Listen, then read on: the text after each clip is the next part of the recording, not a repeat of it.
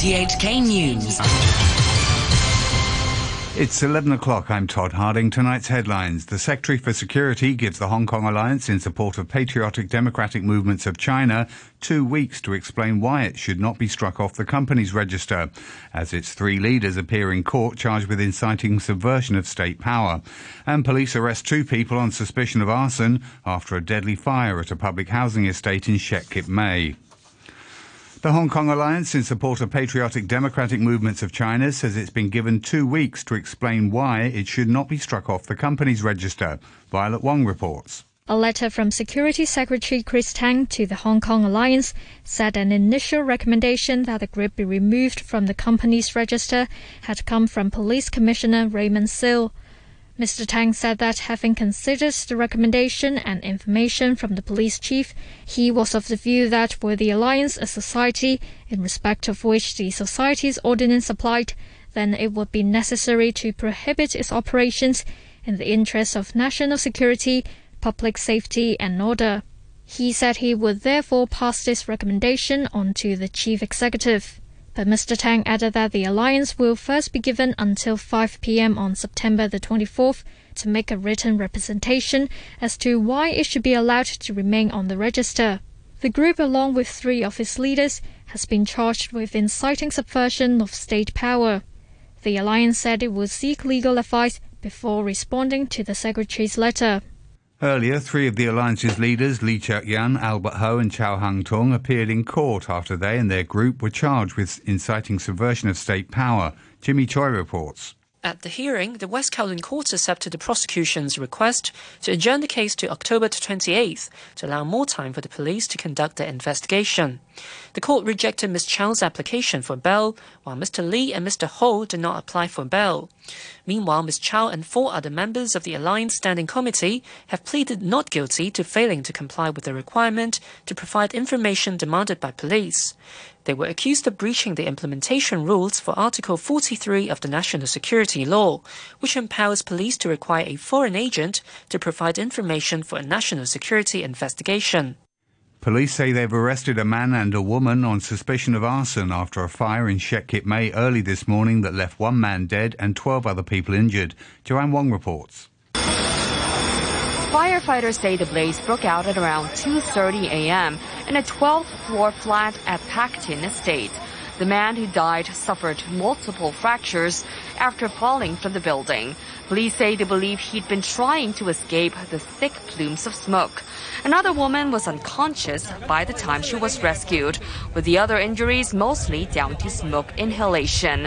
This man told RTHK he lives a couple of floors below the flat that caught fire. People were very frightened, screaming, saying there is a fire. It was so raucous. Neighbors living on that floor told me the whole corridor was dark. They couldn't see anything and had to hold on to the wall to escape. Luckily, they're fine. An assistant district commander for crime in Sham Shui Po, Lui Chi Ho, says preliminary investigations suggest someone started the fire following a dispute. In the course of our investigation, there is information suggesting that someone has left or thrown a cigarette end inside the premises, and that has uh, led to the big fire. But we are still exploring why the fire spread so uh, eventually turned into such a disaster. Secretary for Home Affairs Caspar Tsui says Eastern District Councillor Peter Choi has been disqualified after failing to show up to pledge allegiance to the SAR. Samantha Butler reports. 25 district councillors from Hong Kong Island districts were required to take their oaths at North Point Community Hall. But speaking after the closed door ceremony, Mr. Tsui said only 24 councillors attended. He said Peter Choi, who didn't turn up, was regarded as having failed to comply with the oath taking requirement and wouldn't be given a second chance to take his oath. The official said the authorities would decide whether the other councillors' oaths were valid and announce their decision later. Mr. Choi had earlier announced on social media that he couldn't pledge allegiance to a government that didn't focus on the people. To the weather forecast, mainly fine with a minimum temperature of about 28 degrees. Very hot again tomorrow with a high of about 35 degrees in town, a few degrees even higher in the new territories. There'll be isolated showers and thunderstorms in the afternoon. Currently 30 degrees Celsius, humidity 73%, and please be advised the very hot weather warning is in force. You're listening to RTHK. The time is exactly five minutes past 11. The government has asked seven district councillors who swore oaths of allegiance for information before deciding if they would also be disqualified from office. It said the Home Affairs Secretary Caspar Tsui, the oath administrator, found the validity of the seven's oaths questionable. The seven councillors are Clarice Yeung and Leung Pak Kin from the Wan Chai District Council, Wei Siu Lik, So Yat Hang, Chan Wing Tai and Lai Tzi Yan from Eastern District, and Southern District's Michael Pang. The Law Reform Commission has proposed a new criminal offence to hold bystanders liable if they do nothing to protect children, the elderly, and people with disabilities from serious harm or death. A subcommittee under the Commission has released a report after it launched a consultation more than two years ago. The subcommittee's chairwoman, Amanda Whitfort, said the new law should cover people who have a duty of care to the victims, including members of the same household, relatives, domestic helpers, and social workers. This is simply a matter of saying that if we can't find the perpetrator, the one who actually inflicted the blow, we would now be able to also prosecute those who knew about it, stood by, and did nothing. So it is just expanding the group to the bystanders. It is not in and of itself some new duty that we have developed out of this proposed legislation. It is already in place. The chairwoman of the Hong Kong Committee on Children's Rights, Priscilla Lui, welcomes the proposal, saying it's long overdue. In the past year or so, there have been very young children killed because not being properly taken care of, or their injury, their risk have not been identified early enough for necessary professionals to be able to intervene in time.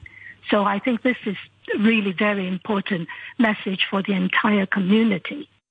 A government proposal to ban the sales, import and manufacturing of e-cigarettes and heated tobacco products in Hong Kong will resume a second reading at the Legislative Council on the 13th of next month at the earliest. The amendment bill was introduced in February 2019, but its vetting had been deadlocked because some lawmakers said heated tobacco products should only be regulated. The government has now decided to stand firm after the DAB party threw its support behind their proposal. The Liberal Party's Peter Shiu says he and his party members will still fight to amend the government's proposal in later debates. I'll agree to ban those e-cigarettes, but I will try to regulate those heated tobacco products for Hong Kong. We may try to exempt those R&D research for those new heated products and also for manufacturing those new products, a lot for Hong Kong market, but for export to other countries. I think government will not agree for those amendments, but I will try to convince other national members to support those bills. The Monetary Authority says an investment scheme allowing cross boundary investment in wealth management products across the Greater Bay Area will begin in a month's time. The Wealth Management Connect scheme will have an investment ceiling of 1 million yuan for each investor to buy low to medium risk products. Northbound and southbound investment will each get a quota of 150 billion yuan. A deputy chief executive of the authority, Edmund Lau, says he expects more than 20 banks here to take part. We expect the banks would probably try their best to um, communicate with the relevant regulators on their proposals, and this can take place anytime now. They don't have to wait until um, the end of the one month. And then there's a process. We'll need to take some time to vet the application, and the banks also need to take some time to do the final preparations, including testing. So probably, realistically speaking, uh, we're expecting banks to be able to launch their products under the Wealth Management scheme in a month to two time. So probably in October or November. President Xi Jinping has spoken by phone with US President Joe Biden, the first direct communication between the two leaders in more than six months. The BBC's Robin Brandt reports. The call came at the request of President Biden. A senior White House official said he has become exasperated by the unwillingness of lower level Chinese officials to hold substantive talks with his administration.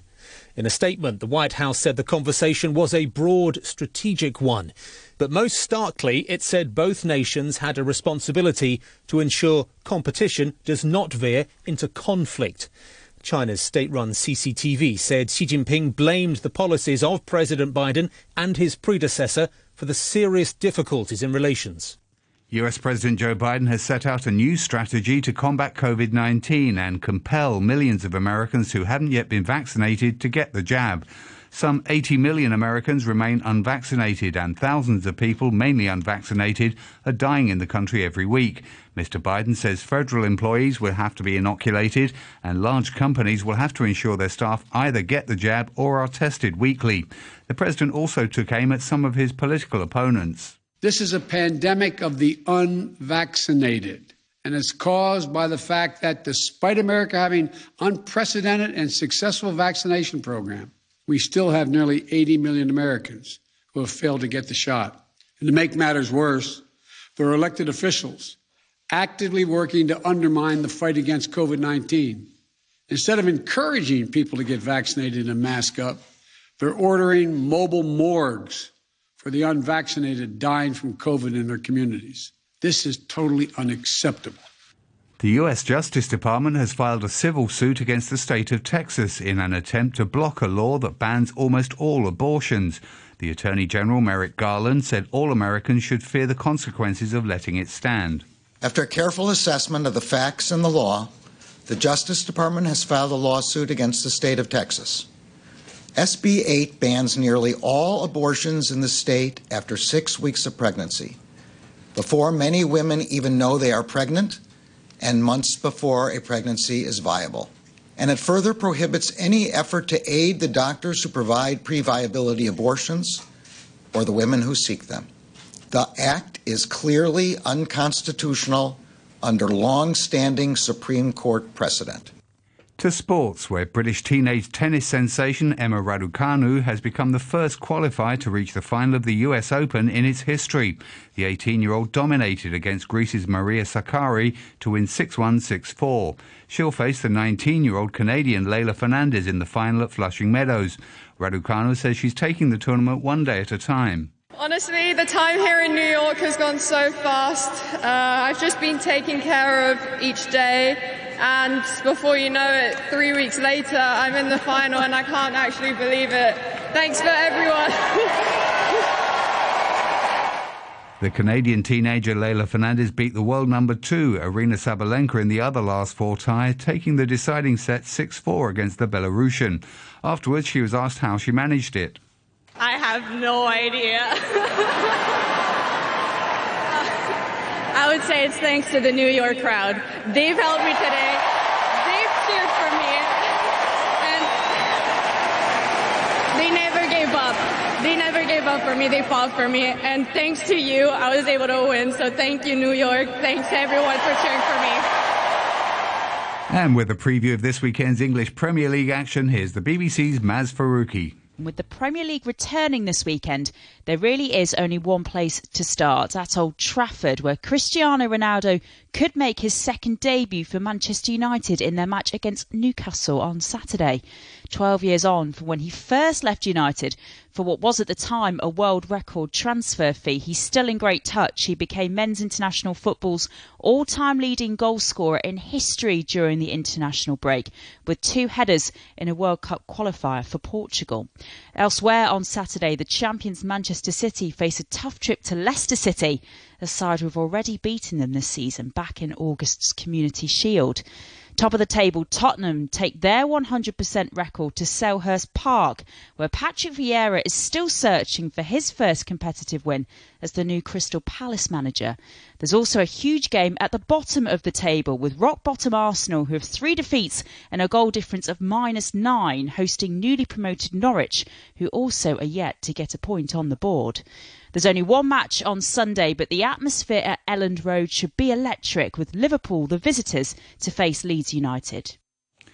A reminder of our top stories tonight. The Secretary for Security gives the Hong Kong Alliance in support of patriotic democratic movements of China two weeks to explain why it should not be struck off the company's register, as its three leaders appear in court charged with inciting subversion of state power.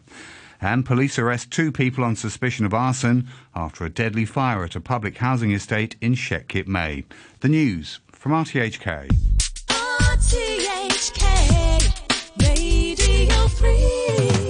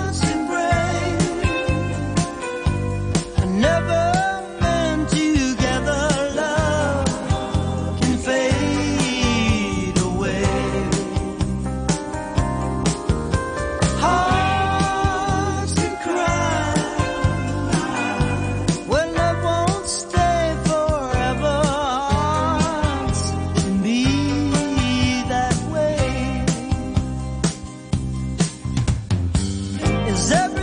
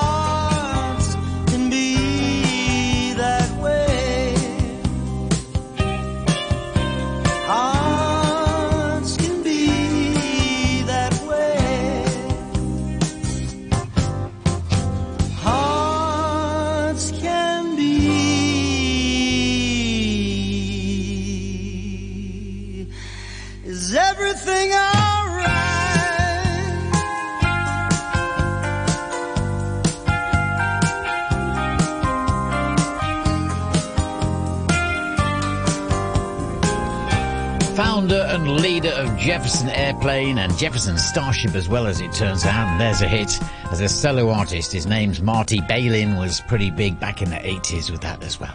How are you doing? 19 minutes past 11, just edging our way to a brand new day here in Hong Kong. And of course, our sentimental journey departs platform 3 at 5 past midnight. If you'd like a song, it's Radio Pete at Gmail.